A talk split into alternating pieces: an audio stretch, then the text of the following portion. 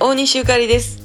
えー今日は日曜日、皆さんいかがお過ごしですか？コロナ大丈夫？なんか偉くとなってますけどね。私ももうとにかくひたすらじっとしてますけれども、まあじっとしてばっかりはおれんので、あの歌の練習に行ったりとか、ね、あの運動しに行ったりとかっていろいろ暑いけど頑張ろうと思って、えー毎日計画を立ててるんですが、明日はあのまた月曜日ですので、筋トレという名の体操教室、カーブスへ行くんですが、そのまあついでにね、あの、風とか空とか市とか、行政がやってるあの建物っていうか、まあ公民館みたいなのとかよくあるじゃないですか。えー東京都大田区はもう住民の街ですのでね、そういう建物がすごい充実していて、この間その大田区の空がやってる建物の中に音楽室を借りれますっていうシステムをちょっと見つけまして、